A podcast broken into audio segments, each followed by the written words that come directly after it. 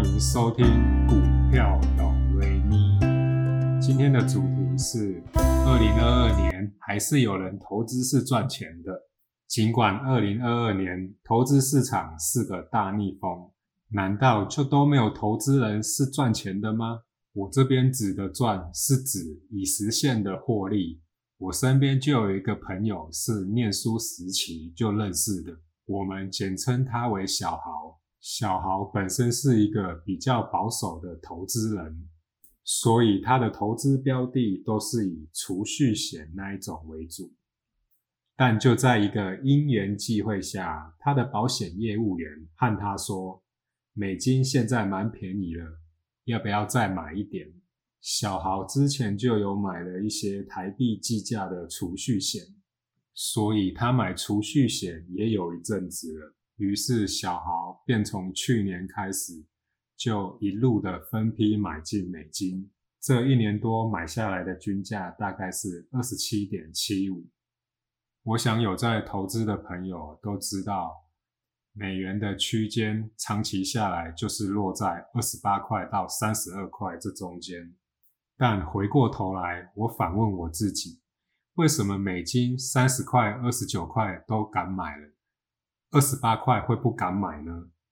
不外乎就是有两种原因，第一种就是身上已经没钱了，第二种就是想要等它再跌下来。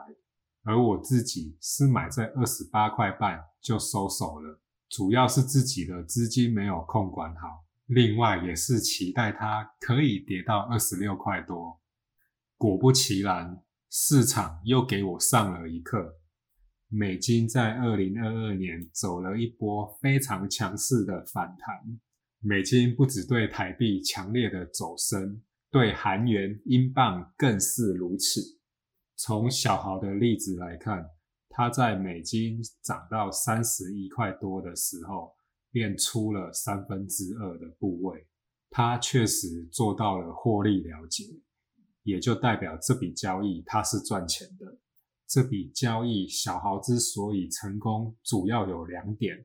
第一点，他切入的价格比我好太多，我是从三十块就开始分批买入，买到二十八块半，小豪切入的价格是二十八块多，买到二十七块多。第二点就是制胜的关键，因为他觉得美金部位对他来说是相当安全的，所以他才敢大量的买进。小豪投资美金成功的案例给我上了一课，要在投资市场赢钱，并不是你待得够久就可以赢钱，越简单的工具效果往往就已经很好了。第二点就是有时候收集太多的资讯及听了太多专家的意见，往往会打乱了你的节奏。